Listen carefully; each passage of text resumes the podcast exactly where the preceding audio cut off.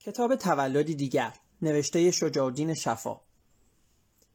دشمنی غریزی روح الله خمینی با هر گونه دانش غیر مذهبی جهان امروز باستابی از دشمنی سنتی آخوندهای همه مذاهب در هر مقطع زمانی و مکانی با همه مردان واقعی دانش با ابن سیناها، رازیها، گالیله ها، داروین ها و انشتین ها است. خود فقیه اعظم از این واقعیت چنین پرده برداشت. ما دانشگاهی را که شعارش این باشد که می‌خواهیم ایران متمدن و آباد داشته باشیم و رو به تمدن بزرگ برویم نمی‌خواهیم. این جور دانشگاه ما را وابسته به خارج می‌کند. ما با دانشگاه از اساس مخالفیم. ما اساتید دانشگاهی را می‌خواهیم که رو به غرب و شرق نداشته باشند. آتاتورک نباشند. تقیزاده هم نباشند.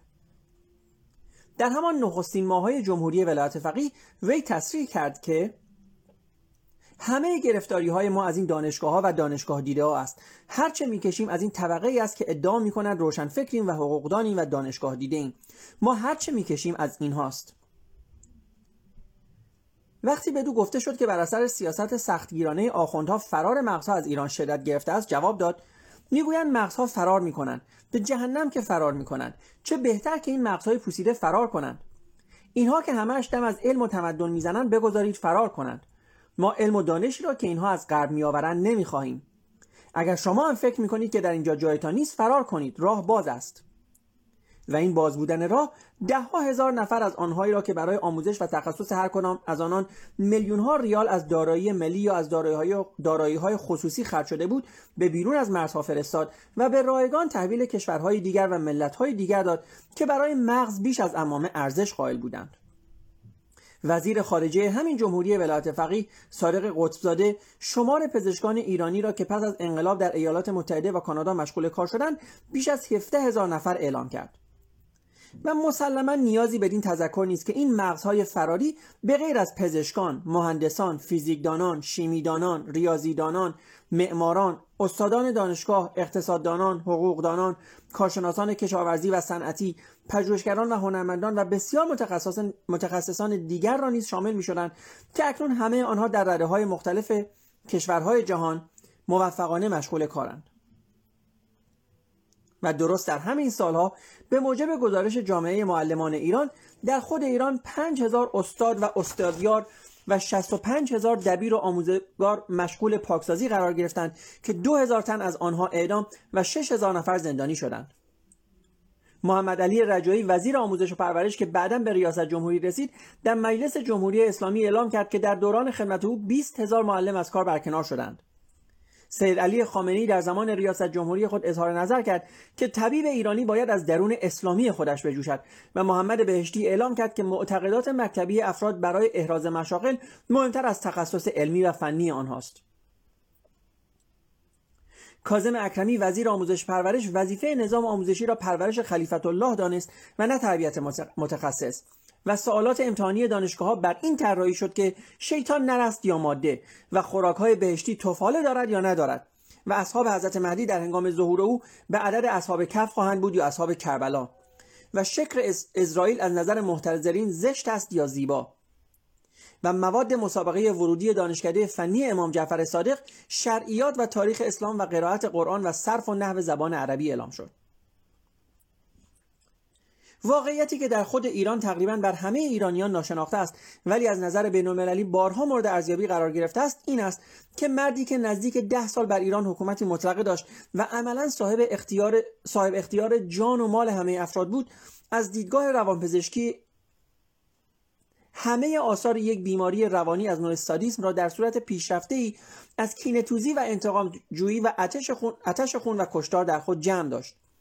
و شاید از همین باور بود که در همان آغاز زمامداری خود بیماران روانی سابقه دار دیگری چون شیخ صادق خلخالی و اسدالله لاجوردی را به مناسبی گماشت که بیش از همه مستلزم خونریزی بود.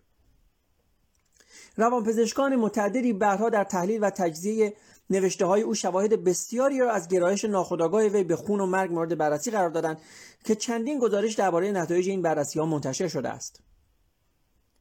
نخستین ارزیابی واقع بینانه از مشخصات روانی روح الله خمینی را در توصیفی می‌توان یافت که محمد حسنین هیکل روزنامه نگار و سیاستمدار سرشناس مصری پس از دیدار خود با وی در مصاحبه با هفتهنامه انگلیسی ساندی تایمز از وی منتشر کرد. خمینی پدیده است از 14 قرن پیش که با سرعت گلوله به قرن 20 برخورد کرده است و آنچه از آن با عنوان بحران یاد می شود دقیقا این است که این گلوله در مسیر خود چه چیزهایی را در هم خواهد کوبید. آنچه میان خمینی و ایرانیان تحصیل, تحصیل کرده میگذرد بحث یا گفتگویی به مفهوم واقعی کلمه نیست. گفتگویی میان تاریخ و تعصب است. در تحلیل دیگری که چندین روانپزشک آمریکایی و اروپایی بر اساس بررسی های متعدد روانشناسی از وی کردند و گزارشی از آن در نشریه آمریکایی US News and World Reports به چاپ رسید خمینی به نوبه خود چنین توصیف شده بود انتقامجو، یک دنده، لجوج، بدگمان، لبریز از حس کینتوزی در حدی که این حس در این حس در او جای همه عواطف دیگر بشری را گرفته است. مهمترین باستاب این کینتوزی بیمارگونه اتش خون و خونریزی بود که وی آن را به حد یکی از فرائض بنیادی مذهبی بالا برد و رکن رکین قرآن و اسلام دانست. در حدی که درجه اصالت پیامبران همه مذاهب و امامان جهان تشیع را فرع شماره شمشیرهایی دانست که کشیدند و دستهایی که بریدند و قتل عامهایی که کردند و آدمهایی که کشتند. در سخنرانی شگفتآور او به مناسبت سالروز تولد پیامبر اسلام در دیدار با مقامات عالی رتبه جمهوری اسلامی این طرز فکر او را به خوبی منعکس می‌توان یافت. یوم الله واقعی روزی است که امیر المومنین علیه السلام شمشیرش را کشید و خوارج را از اول تا به آخر درو کرد و تمامشان را کشت. ایام الله روزهایی است که خداوند تبارک و تعالی یک زلزله ای را وارد می کند یک سیلی را وارد می کند یک طوفانی را وارد می کند به این مردم شلاق می‌زند که آدم بشوید. امیر المومنین اگر بنا بود مساهمه بکند شمشیر نمی‌کشید تا 700 نفر را یک دفعه بکشد. در حبس های ما هم بیشتر از این اشخاصی که هستند مفسدند. اگر ما آنها را نکشیم هر یکیشان که بیرون بروند آدم می‌کشند. آدم نمی‌شوند اینها. شما آقایان علما چرا فقط سراغ احکام نماز و روزه می‌روید؟ چرا هی آیات رحمت را در قرآن می‌خوانید و آیات قتال را نمی‌خوانید؟ قرآن می‌گوید بکشید بزنید حبس کنید. چرا شما فقط همان طرفش را گرفته اید که صحبت از رحمت می کند رحمت مخالفت با خدا است. محراب یعنی مکان حرب یعنی مکان جنگ. از محرابه باید جنگ پیدا شود چنانکه بیشتر جنگ های اسلام از محراب ها پیدا می شد پیغمبر شمشیر دارد تا آدم بکشد. ائمه ما هم علیهم السلام همگی جندی بودند همگی جنگی بودند شمشیر میکشیدند آدم میکشتند. ما خلیفه می‌خواهیم که دست ببرد حد بزند رجم کند. همانطور که رسول الله صلی الله علیه دست می‌برید حد می‌زد رجم می‌کرد. و همانطور که یهود بنی قریزه را چون جماعتی ناراضی بودند قتل عام کرد. اگر رسول الله فرمان داد که فلان محل را بگیرید فلان خانه را آتیش بزنید فلان طایفه را از بین ببرید حکم به عدل فرموده است. زندگی بشر را باید به قصاص تأمین کرد زیرا حیات توده زیر این قتل قصاص خوابیده است. با چند سال زندان کردن درست نمی شود این عواطف کودکانه را کنار بگذارید. اتش خونریزی خمینی برای نزدیکان خود واقعیتی ناشناخته نبود. در کتاب خیانت به امید ابوالحسن بنی در این باره خاطره جالبی را می‌توان خواند. یکی دو هفته پیش از بازگشت ما به ایران یکی از نزدیکان خمینی از قول فرزندش آقا مصطفی برای من نقل کرد که او گفته بود من همیشه دعا می‌کنم ما به جای شاه زمامدار نشویم زیرا این پدری که من می‌شناسم بسیار بیشتر از شاه آدم خواهد کشت. خود خمینی پس از احراز قدرت با همه سیل خونی که با اعدامها و کشتارهای دست جمعی به راه انداخت انداخت در مجلس معارفه با نمایندگان مجلس خبرگان در قوم این کشتارها را کافی ندانست و با تأسف گفت ما اشتباه کردیم که از اول مثل سایر انقلاباتی که در دنیا وارد می شود چند هزار از این فاسدها را در مراکز عام سر نبریدیم و آتش نزدیم تا قضیه تمام شود و اشکال برطرف شود. این برداشت خمینی از دین و از سیاست به اتباع او در قلمرو خود ولایت فقیه محدود نمی‌شد بلکه هر جای دیگر دنیای اسلام را هم که ولی فقیه می توانست در آن امکان وجود داشته باشد در بر می گرفت یاسر عرفات دوست بسیار نزدیک نخستین روزهای حکومت او بعدا در مصاحبه با کیهان چاپ لندن در این باره گفت شک نیست که پس از ماجرای خونین کشتار فلسطینی ها به دست شیعیان در جنوب لبنان نام خمینی نیز در کنار حافظ الاسد به عنوان قصاب فلسطین ثبت خواهد شد. حقیقت این است که در همان حال که آیت الله خمینی مدعی است که قصد تسخیر بیت المقدس را از طریق کربلا دارد در کربلای فلسطین دو در کربلای فلسطین دو رژیم تهران و دمشق ایفای نقش یزید و ابن زیاد را علیه ملت فلسطین به عهده گرفتند. دیروز آریل شارون و آدمکشان فالانج و آدمکشان فالانژ او در صبرا و شتیلا به قتل عام فلسطینیا پرداختند و امروز حافظ الاسد و خمینی هستند که این کار را می‌کنند. ای کاش این آقای خمینی همانطور که در روزهای اول ادعا می‌کرد واقعا به مسائل اسلام و مسائل فلسطینیان علاقه داشت. این نحوه عمل که ایران اسلامی در کشتار پناهندگان فلسطینی در تل ایتر توسط سربازان حافظ الاسد و فالانج های بشیر جمایل با سوریه دست اتحاد داد در سیاست خارجی ولایت فقیه مورد استثنایی نبود. زیرا این سیاست خارجی واقعا هیچ وقت از منافع امت مسلمان دفاع نکرد. فقط از منافع سیاسی آخوندان ایران دفاع کرد. و هر جا که این منافع با هم تطبیق نمی‌کرد بی احساس بی احساس گناهی جانب منافع خودش را گرفت. وقتی که مسلمان متعصبی به نام خالد استانبولی به جرم ترور انور سادات به زندان افتاد جمهوری اسلامی بانک اعتراض برداشت که اخوان المسلمین در مصر مورد سرکوبی قرار گرفتند و به نشان حمایت از خالد استانبولی تمر ویژه ای را در بزرگداشت او منتشر کرد.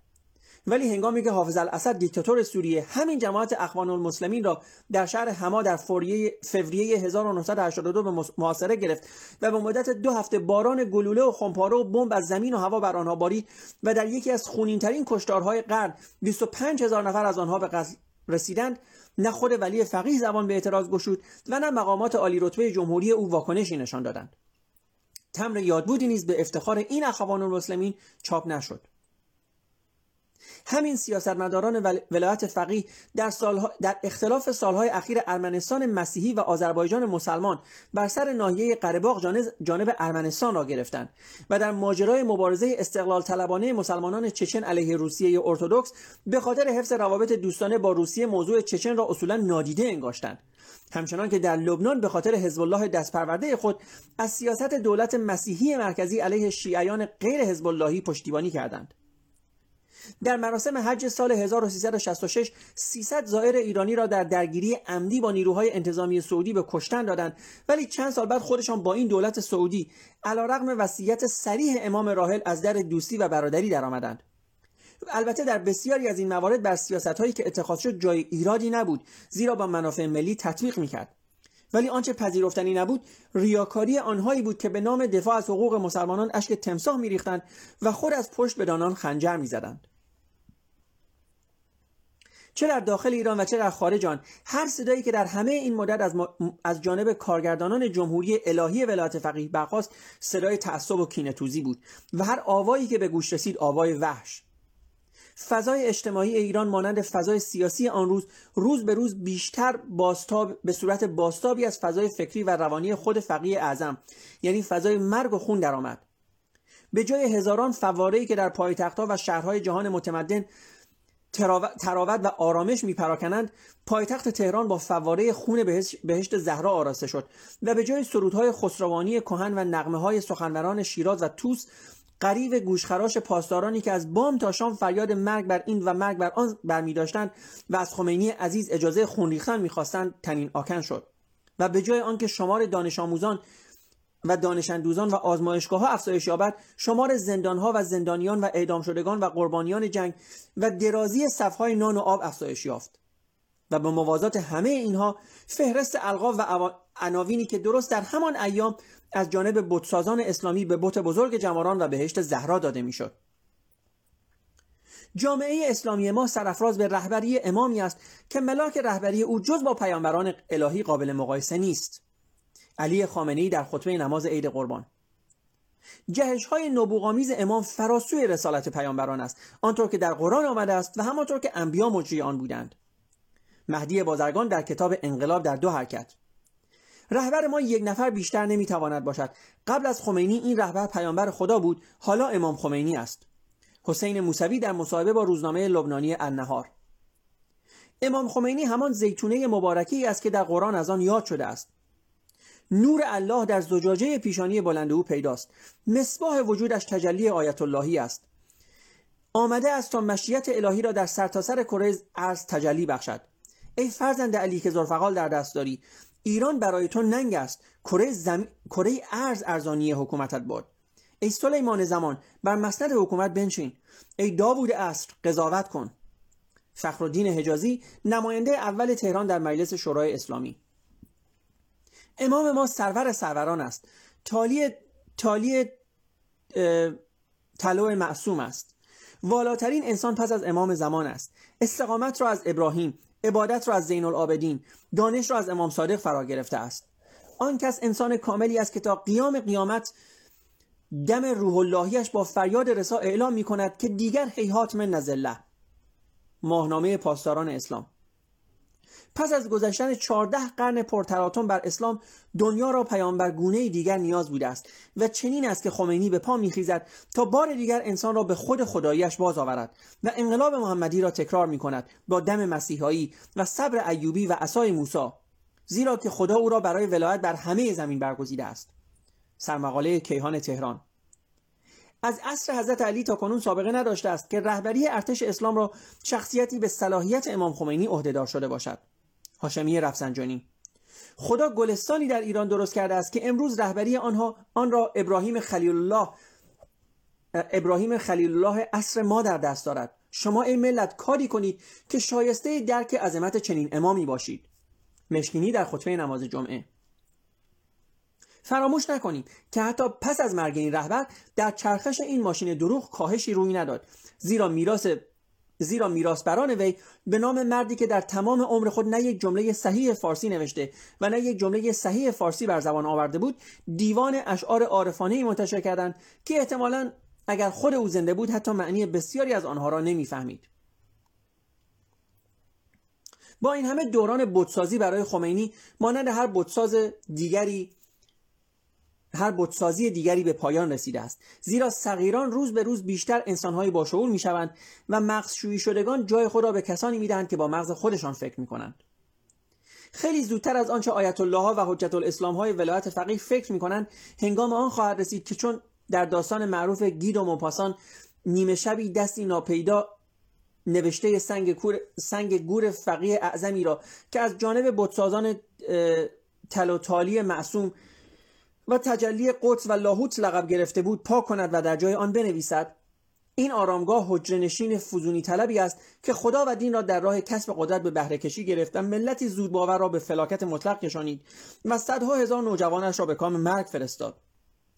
و اسلام را تنها در چهره مرگ و خون به جهانیان عرضه کرد و در پایان این همه نیز به دنبال سرشکستگی حقیرانه که از کوتاهبینی خود او مایه گرفته بود و نه از کوتاهی مردم او جام زهر را بر سر کشید و اگر در دادگاه ملی محاکمه نشد در دادگاه تاریخ هم یکی از برترین و ویرانگرترین تاریخ ایران و اگر در دادگاه ملی محاکمه نشد در دادگاه تاریخ هم یکی از برترین ویرانگران تاریخ ایران و هم یکی از برترین ویرانگران تاریخ اسلام شناخته شد. علا رقم همه کشتارها و ستمگریها و دروغها و جمهوری ولایت علا رقم همه کشتارها و ستمگریها و دروغها جمهوری ولایت فقیه نمی‌تواند آینده‌ای برای خود انتظار داشته باشد. بدین دلیل روشن که ساختار آن یک ساختار قرون وسطایی است. در صورتی که دنیای امروز دنیای قرن بیستمی است که به زودی دنیای قرن بیست خواهد شد. و میان این دو جهان قرون وسطایی و قرون بیست همان اختلافی بنیادی وجود دارد که میان ملا باقر مجلسی و انشتین وجود دارد. وقتی که آخوند بخواهد به نام اجرای قوانین الهی مقررات قرون وسطایی خودش را به یک جامعه امروزی تحمیل کند درست مثل این است که بخواهد با شمشیر و سپر صدر اسلامی به جنگ مسلسل و موشک هزار سوم برود یا بخواهد با گذاشتن پنبه آلوده به روغن بنفشه بر مقعد سرطان خود را درمان کند.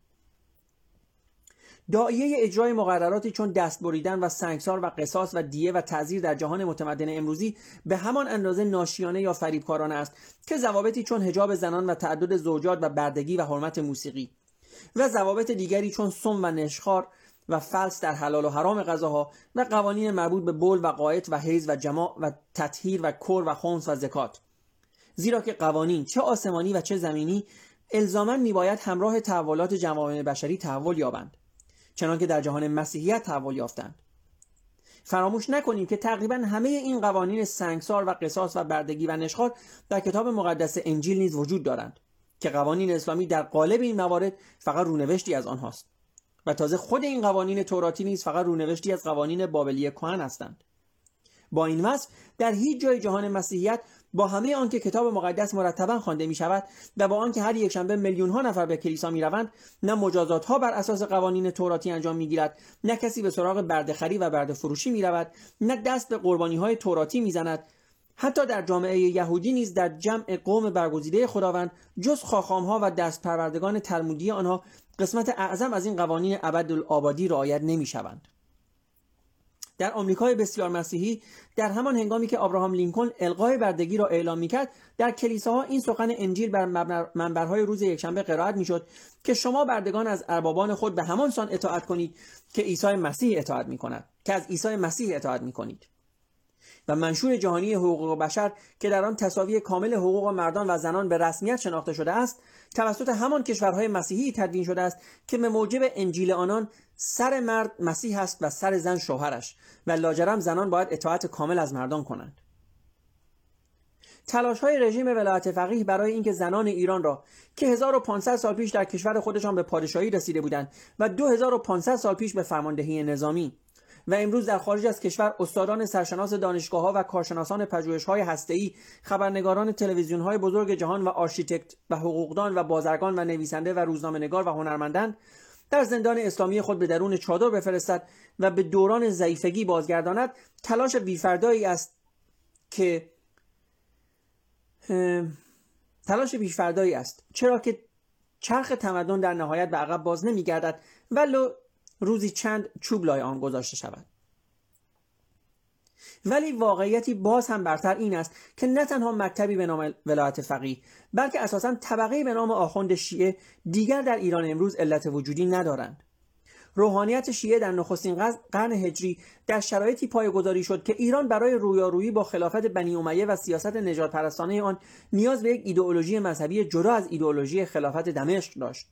و این ایدئولوژی را بر اساس امامت که که مدل اسلامی شده رژیم سلطنت موروسی ایران ساسانی بود و انتقال آن به خاندان علی دشمن اعلام شده خاندان بنی امیه پیریزی کرد و با افسانه همسری حسین ابن علی با دختر یزدگرد این امامت را نوعی استمرار پادشاهی ایران دانست. مبارزه ایدئولوژیکی که بدین ترتیب شکل گرفت سنگ زیربنایی مبارزه ملی استقلال طلبانه ای شد که چند قرن ادامه یافت و با اعلام استقلال ایران توسط یعقوب صفاری پایان گرفت. کسانی که مدعی شدند که تشیع پدیده‌ای بود که در داخل خود دنیای عرب به وجود آمد و نه توسط ایرانیان این نظر شاید تا آن حد که به پیدایش گرایش هایی به نام شیعه ابوبکر و شیعه عثمان و شیعه علی پس از درگذشت هر یک از این خلفا توسط شماری معدود از پیروان خاص آنها مربوط می شود صحیح باشد. ولی واقعیت تاریخی این است که تشیع مربوط به تشیع مربوط به علی تنها از آن جهت شکل گرفت و با مرور زمان به صورت گرایش سیاسی نیرومندی در داخل جهان اسلام درآمد که ایرانیان آن را زیر حمایت خود گرفتند و در همان زمان که گرایش های مشابه یعنی شیعه ابوبکر و عثمان تدریجا مزمحل شدند اینان تشیع علوی را به صورت ابزار مبارزه استقلال طلبانه خود علیه خلافت عرب درآوردند. با پایان عصر امامان در زمان امام دوازدهم ناپیدایی که اسطوره او به ارزیابی تقریبا همه پژوهشگران از اسطوره ساوشیانس زرتشتی سر برآورده بود و کپی اسلام نجات دهنده موعود ایران ما قبل اسلامی بود عصر تشیع مبارز پایان گرفت و دوران تشیع حدیث سازان و کاسبکاران آغاز شد. زیرا در نبودن امام زنده فقط راویان حدیث او می توانستند رابط شیعیان با حقایق الهی باشند. و به خصوص فقط اینان می توانستند وجود بریه ای را که قبلا برای امام زنده دریافت می‌شد فرستاده می‌شد دریافت دارند. نقش واقعی این حدیث سازان که در طول شش قرن شمار احادیث معتبر را از 300 حدیث نخستین به بیش از دو میلیون احادیث کتاب بهارالانوار رسانیدند بیش از هر چیز این بود که به موازات سایر مکتبهای مذهبی جهان تسنن مکتبش تشیع را به نشان جدایی اسلام ایرانی از اسلام عربی زنده نگاه دارند. با آغاز دوران صفوی سومین مرحله تاریخ روحانیت شیعه آغاز شد و آن رسمیت تشیع در ایران و حکومتی شدن آن بود که صرفا با هدفی سیاسی و نه مذهبی صورت گرفت. زیرا شاه اسماعیل صفوی و جانشینان او برای مبارزه با استیلاجویی امپراتوری عثمانی که جانشین خلافتهای اموی و عباسی شده بود به دوگانگی کامل تشیع و تسنن و رویارویی آشتیناپذیر آنها نظیر آنچه در جهان مسیحیت میان کاتولیکها و پروتستانها اتفاق افتاده بود احتیاج داشتند. و این حسابگری سیاسی که بر اشتراک منافع متقابل پیریزی شده بود در عین آنکه روحانیت شیعه را به کلی از مفهوم روحانیت دور کرد آنان را از نفوذ مالی مادی و امکان بهره برداری مالی گسترده‌ای برخوردار کرد که پس از سقوط سلسله صفوی نیز همچنان ادامه یافت. متاسفانه این نفوذ مخرب همزمان با دورانی شد که جهان غرب با جهش بی سابقه به خصوص به دنبال اصر فروغ اروپا که قبلا از آن سخن رفت دوران استیلاجویی جهانی خود را همراه با دوره های فراگیر علمی و صنعتی و آموزشی و فرهنگی خیش آغاز کرد. و روحانیت شیعه ایران به طور منظم به خاطر تأمین وجودیت و حاکمیت حاکمیت خود راه را بر هر گونه تماس ایران با این جهش مترقیانه بست. در قرن سرنوشت ساز 19 هم که شکلگیری نظم قرن بیستمی جهان در آن پایگذاری می‌شد همان قرنی که در نیمه دوم آن ژاپن آینده شکوهمند خود را پایگذاری کرد ایران با نفوذ شوم یک روحانیت فاسد طماع و واپسگرا روز به روز بیشتر رو به ضعف و انحطاط رفت در حدی که به آستانه سقوط وجودیت تاریخی خود رسید. به خصوص که در نیمه دوم این قرن روحانیت شیعه شریک تازه نیز در این راه در قالب دستگاه استعماری انگلستان یافت که ارزیابی مفصلی از آن را در کتاب ارزشمند محمود محمود به نام تاریخ روابط سیاسی ایران و انگلیس و در کتاب سر آرتور هاردینگ سفیر انگلستان در ایران یک دیپلمات در شرق چاپ لندن 1928 می‌توان یافت. وجوهی که در اختیار من گذاشته شده بود در دست من حکم اهرمی را داشت که با آن می‌توانستم مشتهدین شیعه نجف و کربلا و داخل ایران را در ایران و در بین النهرین خریداری کنم و با این اهرام هر مشکلی را از میان بردارم. حقیقت این است که از پایان دوران صفوی به بعد دیگر هیچ علت وجودی برای روحانیت شیعه باقی نمانده بود. نمانند قرون اول اسلامی به وجود این روحانیت برای مبارزه استقلال طلبانه نیاز بود. نمانند دوران صفوی به وجود او برای تشدید جدایی شیعه و سنی. در شرایط جهان، حاضر جهان که اساسا نه برای جهان سنی قدرتی مانده است و نه برای قدرت شیعه و نقش آخوندان هر دو مجتمع به تلاش برای حفظ موجودیت قرون وسطایی است و محدود برای حفظ موجودیت قرون وسطایی خودشان محدود شده است دیگر هیچ یک از این شرایط وجود ندارد موضع استثنایی آخوند شیعه در ایران در پایان قرن بیستم نیز که به شرایط خاص خود ایران مربوط می شود تغییری نهایی در این قانون کلی که برای همه دستگاه های روحانیت سنتی هیچ یک از مذاهب جای زیادی در دنیای قرن 21 باقی نمانده است نمی دهد. به سخن معروف آبراهام لینکلن همه را می‌توان برای مدتی فریب داد. ای را هم می‌توان برای همیشه فریب اما همه را برای همیشه نمی‌توان فریب داد.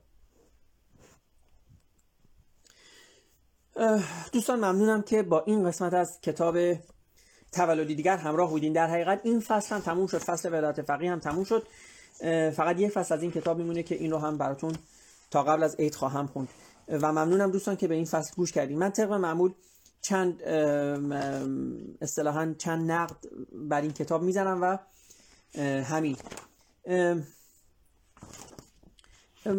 دوستان اول همینجور که گفتم این کتاب با در حقیقت با, با مطلبی مرتبط با فرار مغزها شروع میشه که واقعا تاسف بار هست. اینو حتما شما اصطلاحا شنیدین یا حداقل فکر کنم جایی خونده باشین که دقت کنین اون روزی که چون این یک این یک این یک ببینید این یک آینده حتمی هست این یک آینده قطعی هست که آخوندها نخواهند بود.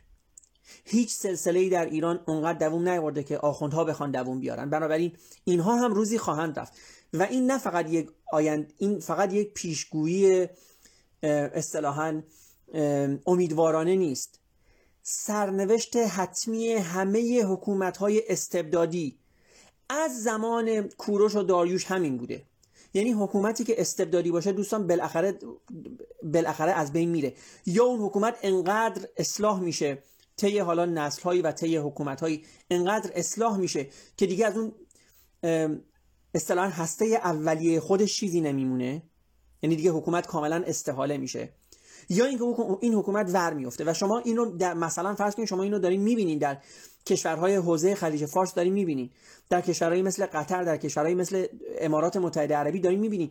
این کشورها که ذاتا کشورهای استبدادی هستن به خاطر اینکه یه خانواده در اون حاکم هستن آروم آروم این کشورها خودشون شروع کردن به استحاله از درون. شما می‌بینید یکی از سرسختترین کشورهای جهان اسلام که عربستان هست. که حتی می‌دونید تا چند سال پیش زنان اجازه رانندگی مثلا نداشتن الان با اومدن محمد بن سلمان که البته آدم خیلی خوبی نیست من نمی‌خوام از ایشون دفاع بکنم ها. صحبت من این نیست این این دوتا رو کنار هم نذارین فکر نکنید چون این حرفا رو دارم می‌زنم یعنی با همه کارهای محمد بن سلمان موافقم. ولی اینو می‌خوام بگم ببینید حتی در عربستان سعودی هم محمد بن سلمان اومده و برای اینکه می‌بینه که چاره ای نیست اینها نمی‌تونن ادامه بدن تا اصطلاحا این حکومتشون رو تا پایان دنیا به همین شکل. و می‌بینیم بنابراین می‌بینیم که محمد بن سلمان هم در عربستان اومده و شروع کرده به یک سری اصطلاحا اصلاحات. چون گفتم حکومت یا باید انقدر اصلاح بشه که دیگه شما برمیگردین عقب و مثلا عربستان 1920 رو با عربستان 2020 مقایسه می‌کنین و می‌بینین هیچی دیگه بین این دوتا یکی نیست. شما می‌بینید در عربستان زنها حالا اجازه رانندگی دارن. شما می‌بینید در عربستان در بعضی جاش حجاب آزاد شده. شما می‌بینید که مثلا در عربستان الان دیگه دارن کنسرت برگزار می‌کنن. شما می‌بینید که عربستان بزرگترین سرمایه گذاری رو داره در جده و یک شهر دیگه اگه اشتباه نکنم داره انجام میده برای اینکه یکی از بزرگترین مناطق تفریحی خاورمیانه رو بزنه که توش طبیعتا استخر هست و استخرام مختلط هست و نمی‌دونم فرض کنیم پارک های آبی هست و نمی‌دونم انواع اقسام چیزها. چرا؟ چون اینا می‌فهمن که دیگه در قرن 21 امکان این که شما با همون سیستم قرن 20 حکومت بکنی یا قرن 19 حکومت بکنی وجود نداره. بنابراین برگردم به حرف اولیه یا این حکومت ها حکومت های استبدادی یا انقدر از درون استحاله میشن؟ اتفاقی که گفتم توی دبی افتاد اتفاقی که توی عربستان آروم آروم داره میفته و الاخر که اینا کم کم دیگه اون هسته اولیه خودشون اصلا دیگه ندارن. یعنی شما گفتم وقتی مقایسه می‌کنیم می‌بینین اصلا دیگه حکومت جدیدی شده. یا این حکومت ها برمیافتن. بنابراین این هم آینده قطعی ایران هست که حکومت آخوندی در ایران ادامه نخواهد یافت. مگر اینکه یا اینقدر از درون خودش استاله بشه که دیگه اثری به قول معروف از خمینی و خامنه ای و تعالیمشون و فرامینشون به جا نمونه یا اینکه این حکومت گفتم ور بیفته و تموم بشه. حالا ولی صحبت من این هست من می‌خوام اینو برگردم به اینجا. من می‌خوام بگم که اون روزی که این حکومت ور بیفته و ما نمی‌دونیم این حکومت کی ممکنه ور بیفته ممکنه یک روز دیگه باشه ممکنه ده سال دیگه ممکنه 50 سال دیگه. اما روزی که این اتفاق بیفته همه منابع ملی رو میشه دو مرتبه در خدمت مردم گرفت. همه فرض کنیم سیستم رو میشه آروم آروم اصلاح کرد. اما چیزی که نمیشه انجام داد همه اون مغزهایی است که در طی این سالها از ایران فرار کردن. بنابراین شما شاید بتونین جایگزینی پیدا بکنین برای نفت شاید بتونین جایگزینی پیدا بکنین برای نمی‌دونم پنبه شاید بتونین جایگزینی پیدا بکنین برای زعفرون شاید بتونین جایگزینی پیدا بکنین برای انواع اقسام صنایعی که توی ایران از بین رفتن. اما قطعا نمی‌تونین جایگزینی پیدا بکنین برای همه مغزهایی که در طی این سالها از ایران فرار کردن و دیگه به ایران برنگشتن. چرا که رفتن و زندگی خودشون رو جای دیگه شروع کردن و اصولا نسل‌های بعدیشون هم دیگه اونجا موندن یا خواهند و واقعا این یک گفتم این یک چیزی است که آدم باید واقعا بهش تاسف بخوره که ایران به جایی رسیده که شما می‌بینین همینطور که این کتابم بیان کرد شما حکومت جمهوری اسلامی با همه بدی ها و اصطلاحا کثیفی که داره فرض کنید دوازده سال یک نفر رو تعلیم میده بعد چهار سالم توی دانشگاه اونو تعلیم میده نتیجه 16 سال تعلیم نتیجه 16 سال اصطلاحا آموزش بلند میشه از اون کشور خارج میشه و میره یک جای دیگه ای میوه میده. دانشجویی که می‌تونه به اسم دانشگاه تهران و دانشگاه فردوسی و نمی‌دونم دانشگاه شیراز و دانشگاه اصفهان مقاله چاپ بکنه میره همین مقاله رو به اسم دانشگاه هاروارد و دانشگاه نمی‌دونم ییل و دانشگاه فرض آکسفورد و دانشگاه کمبریج چاپ می‌کنه. و این چیزی است که واقعا همینجور که گفتم باعث تاسف هست. در مورد در مورد روان پریشی و اصطلاحا سادیستی بودن خمینی تو این کتاب صحبت کرده تو این بخش صحبت کرده که خب طبیعتا در این شکی نیست. ولی ولی دوستان من یک چیز دیگه ای که اینجا می‌خوام بهتون بگم اینکه اینکه این کتاب نوشته که خمینی انقدر دارای آتش خون و آتش خون و خونریزی بود که اون رو به حد یکی از فرایض بنیادی مذهبی بالا برد و رکن رکین قرآن و اسلام دانست. من می‌خوام بگم این این چیزی نبوده که خمینی انجام بده. واقعا همینطوری هست. ببینین ادیان, ادیان مخصوصا یهودیت و اسلام. حالا مسیحیت هم البته هست در صورت حالا اونم چون مسیحیت هم می‌دونین که بالاخره بعضی بخشی از کتاباش همون کتاب کتاب تورات است من می‌خوام بگم این سدین در حقیقت واقعا پایشون بر خون خونریزیه. اگر خمینی میگه که مثلا امیرالمؤمنین هم در یک روز 700 نفر رو کش راست میگه. این دروغ نیست. این تو تاریخ ثبت شده. ما دوست داشته باشیم یا نه تو تاریخ ثبت شده که حضرت علی در یک روز 700 نفر رو گردن زد. و ممکنه شما یا یک کسی بگه نه مگر میشه 700 نفر رو در یک روز گردن زد؟ مثلا 70 نفر رو زد. اصلا مثلا شاید مثلا 10 نفر رو زد. مهم نیست دوستان اینجا عدد مهم نیست.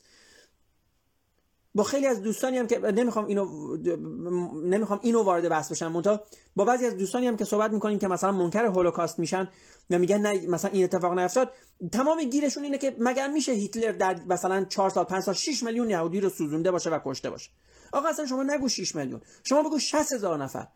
مگه جون 60 هزار نفر کمه که شما اینا رو توی کوره آدم سوزی بندازی و بمیری؟ 60 هزار نفر یک شهر کوچیک هست. بنابراین عدد مهم نیست. حالا شما می‌خوای بگی که آقا مثلا نمی‌دونم 6 میلیون نبودن 60 هزار نفر بودن 100 هزار نفر بودن اصلا اهمیتی نداره. اینم هم همینه. حضرت علی 700 نفر رو سر نزد 70 نفر رو سر زد. 70 نفر رو سر نزد 7 نفر رو سر زد. فرقی نمی‌کنه در اصل این قضیه که دین اسلام دین خونریزیه و اجازه میده که یک نفر سر 7 نفر یا حالا 700 نفر رو ببره. و هیچ فرقی نمی‌کنه. که دیگه دقیقا به چه وضعیتی این اتفاق بیفته. بنابراین خمینی راست میگه. دین اسلام همین دین خونریزی هست که ما می‌بینیم. من براتون از تورات زیاد نقل کردم که چطوری چطوری یهوه به یوشع ابن نون می‌گفته که مثلا به فلان قبیله حمله کن مثلا به معابیان حمله کن یا به امالیک حمله کن و بعد حتی گاو و گوسفند و مورچه رو هم زنده نذار. هر چیزی که میجنبه و هر چیزی که روح داره و زنده است رو بکش.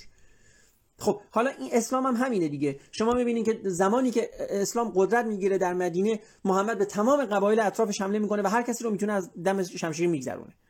بنابراین اینجا خمینی راه رو اشتباه نرفته. چون اسلام واقعا همین دین آدمکشی هست که خمینی تفسیرش می‌کنه و تعبیرش می‌کنه. این هم از این.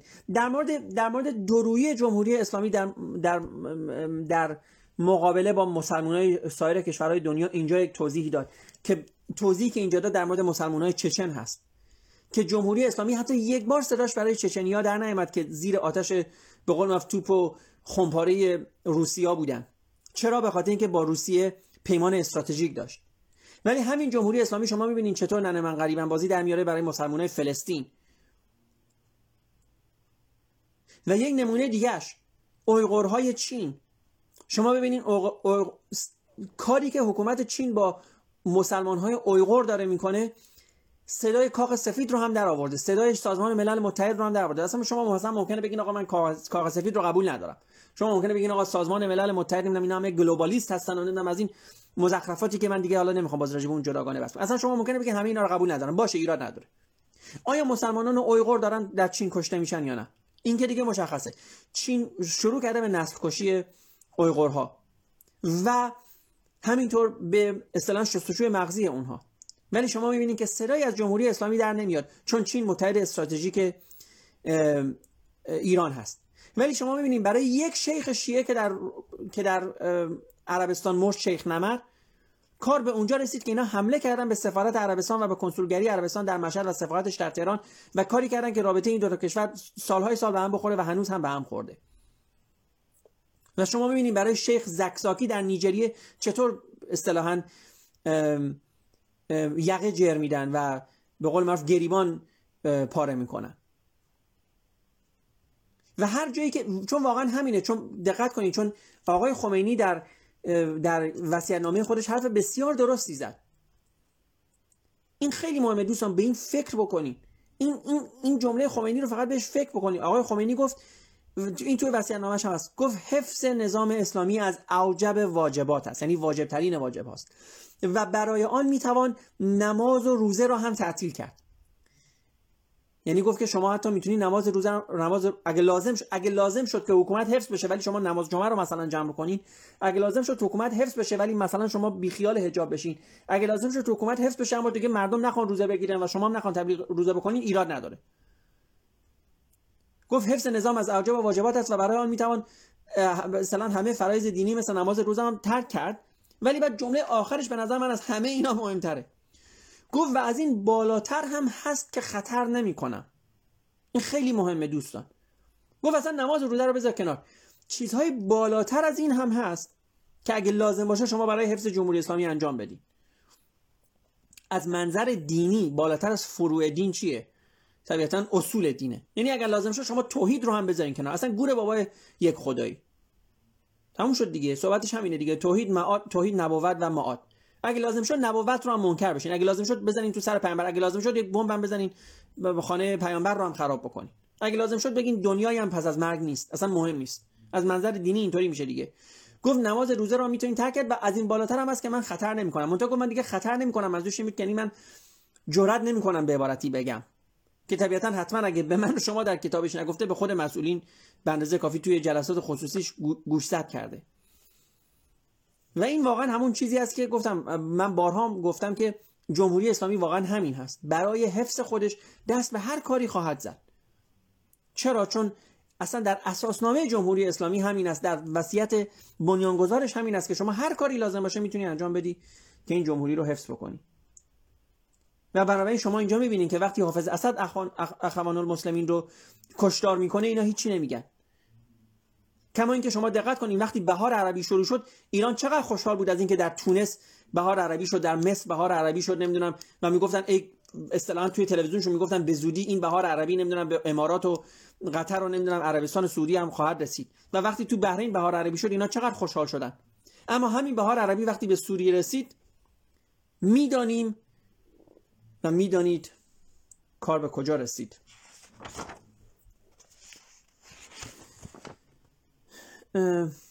خب اینم از این دوستان. من یک بار دیگه اینو می‌خوام بگم که این جمهوری اسلامی با این سبک و سیاق حکومت ماندنی نیست. اصلا شما در این شک نکنید. اینکه چقدر طول بکشه بره من نمی‌دونم ولی قطعا ماندنی. نیست. چون هیچ حکومت استبدادی در دنیا دووم نمیاره. بالاخره یک روزی میره. ساختار از درون خودش میپاشه. شما امروز می‌بینید میزان شما امروز می‌بینید میزان مثلا اختلاس ها میزان کسافتکاری ها میزان دزدی ها رو شما می‌بینید این یک جایی بالاخره از درون خودش میپاشه. چطوری ما نمی‌دونیم.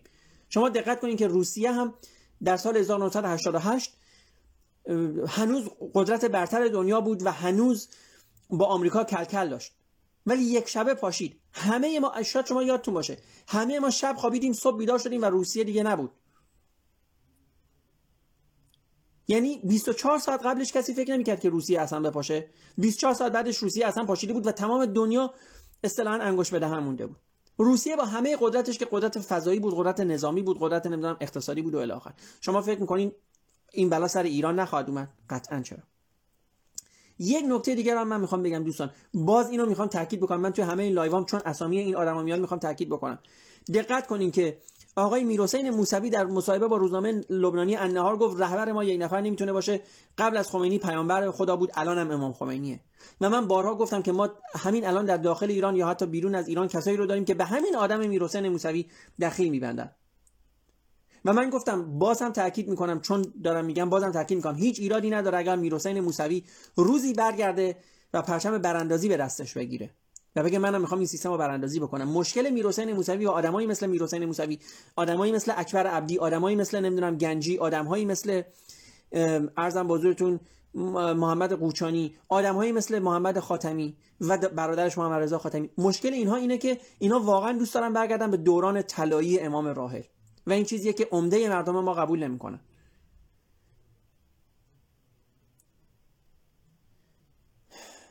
و اگه برای جوکش هم باشه ماهنامه پاسداران اسلام نوشته که خمینی کسی است که دانش رو از امام صادق گرفته. من راجع به دانش امام صادق صحبت کردم دیگه قبلا.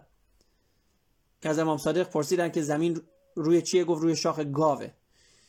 این دانش امام صادق هست. و همین امام صادق است که گفته اگر زکام گرفتین پنبه رو آغشته کنین به روغن بنفشه و در مقعد خودتون بذارین. این هم دانش امام صادق هست و باز هم تاکید می‌کنم برای کسایی که ممکنه یک زمانی صحبت می‌کنن با بقیه مسلمون ها و با بقیه و با بقیه اصطلاحا بچه های شیعه. و اونا میگن بله امام صادق دانشمند بود. کدوم؟ گفتم امام صادق سالهای سال هزاران سال صدها سال حالا نگیم هزاران سال صدها سال بعد از ارشمیدس و ارسطو و نمی‌دونم اینها بود. کدوم فرمول در فیزیک به نام ایشونه؟ کدوم رساله در شیمی به نام ایشونه؟ کدوم رساله در پزشکی به نام ایشونه؟ مثل مثلا فرض ابن سینا. کدوم مطلب علمی رو ایشون شکافت؟ که الان امروزه بگن بله این فرمولیه که امام صادق در مثلا 1400 سال پیش بهش دسترسی پیدا کرد. و یادتون باشه که گفتم صدها سال قبلش ارسمیدس ارشمیدس و نمی‌دونم ارسطو و افلاطون و خیلی از به دانشمندان یونانی مساحت مثلث رو می‌دونستن مساحت دایره رو می‌دونستن عدد پی رو حد زده بودن. حتی میگن می‌دونستن که زمین گرده. بریم بخونین یونانیای باستان می‌دونستن که زمین گرده. آره. واقعا من اینو قبول دارم که امام خمینی دانشش رو از امام صادق گرفته. واقعا. و عبادت رو از زین العابدین راجع به زین العابدین هم زیاد صحبت کردن دیگه اینجا صحبت نمی‌کنم. واقعا. کفایت می‌کنه دیگه. در دوستان ممنونم. آن در مورد شیعه اینم حرف آخر دوستان. و در مورد شیعه. شیعه مشخصا یک مذهب ایرانی هست. یک, گرا... یک شعبه ای از اسلام هست که در ایران شکل گرفت. و این حدیث هایی که میگن نمی‌دونم امام حضرت نمی‌دونم محمد فرمود که نمی‌دونم شیعیان تو نمی‌دونم به بهش می‌روند در مورد حضرت علی. اینا اینا همه حدیث هایی بعدش ساخته شده. همه این حدیث ها رو بعدش ساختن. من همین امروز یک حدیث خوندم که نوشته بود که امام صادق میگه خداوند به پیغمبر فرمود که اولین شهیدی که در دنیا اصطلاحا به حسابش رسیدگی میشه محسن ابن علی هست. یعنی محسن پسر علی. می‌دونیم محسن همون پسری است که در شکم فاطمه بود و طبق, طبق افسانه های شیعی عمر در رکوبید به, در... به پهلوی فاطمه و محسن سقط شد. حالا شما یک لحظه دقت بکنید عمر بعد از مرگ پیامبر در رو می‌زنه به پهلوی حالا تازه طبق این داستان در رو می‌زنه به پهلوی علی به پهلوی فاطمه و محسن سرق میشه. اما پیامبر قبل از اینکه این اتفاق بیفته چون زنده باید باشه دیگه خداوند به پیامبرش گفته که اولین شهید دنیا که پروندهش رسیدگی میشه محسن ابن علیه. خب یک نفر اونجا نبوده بگه این محسن ابن علی کی هست؟ مثلا علی کی هست که محسن کی باشه؟ و این مثلا بگه آره علی منظورم پسر عمومه. بعد بگن خب این اینکه پسری نداره بگه بله مثلا در بعدها در آینده یک پسری خواهد آمد پسری خواهد داشت به اسم محسن که مثلا سخت خواهد شد و الی شما دقت کنید در قرن 21 این حدیث حدیث قرن 21 ها حدیث قرن 14 و 15 نیست. در قرن 21 آخوندهای شیعه حدیثی می‌سازن که حتی بهش فکر نمی‌کنن که چطوری میشه که خدا به محمد چیزی رو گفته باشه در مورد آینده. یک نفرم اونجا نپرسه که این علی کیه این محسن کیه. حالا بماند که اصلا ما می‌دونیم این داستان دروغه. بماند که ما می‌دونیم این اتفاق نیفتاده. یعنی ما مطمئنیم و ما می‌دونیم طبق مثلا روال تاریخی که این اتفاق نیفتاده. و اینها هم جز همون داستان های شیعه است که گفتم برای اصطلاحا نن من غریبم بازی ابداع شده. بالاخره باید به شکلی چون بهتون گفتم در در شیعه این خیلی مهمه. در شیعه هیچ کنوم از 14 محسون نمیمیرن. اینا باید شهید بشن. حالا چطوری شهید بشن؟ در رو بکوبن به پلوی فاطمه. ضمن یک بچه هم داشته باشه سق باشه که خانمای مجلس همشون زار زار زار زار گریه بکنن. نمی‌دونم امام حضرت محمد هم از یک گوشتی که چهار سال پیشش خورده و مسموم نشده بعد چهار سال مثلا شهید بشه. و الی آخر. بنابراین یادتون باشه این شیعه یک چیز کاملا ایرانی اسلامی هست. یعنی که تو این کتاب اندازه کافی توضیح داد که اصلا چرا به وجود اومده در ایران و به چه دلیلی. که من دیگه بنابراین توضیحش رو بیشتر نمیدم. این هم از این دوستان. ممنونم دوستان که ما ما بودین. همونجور که گفتم این فصل هم تموم شد. یک فصل دیگه از این کتاب میمونه که اون رو هم خواهیم خوند برای شما. اگر دوست داشتین کانال مینیو تاک رو در اینستاگرام یوتیوب و تلگرام دنبال بکنین. اگر دوست داشتین subscribe بکنین. اگر دوست داشتین به قول معروف عضو کانال بشین. قبلا هم گفتم هرچی تعداد بالاتر باشه خب و هرچی بازدیدها بیشتر باشه هرچی کامنت ها بیشتر باشه قوت قلبی برای منم است که این کتابخونی رو ادامه بدم. اگر پادکست های ما رو دوست دارین گوش بدین روی پاد... روی Apple Podcast Google Podcast Anchor Breaker Spotify و Castbox می‌تونین می‌تونین پادکست های ما رو به عنوان مینیو پادکست یا مینیو تاک باز هم پیدا بکنید ممنونم دوستان که با ما بودین. روز و شب شما خوش.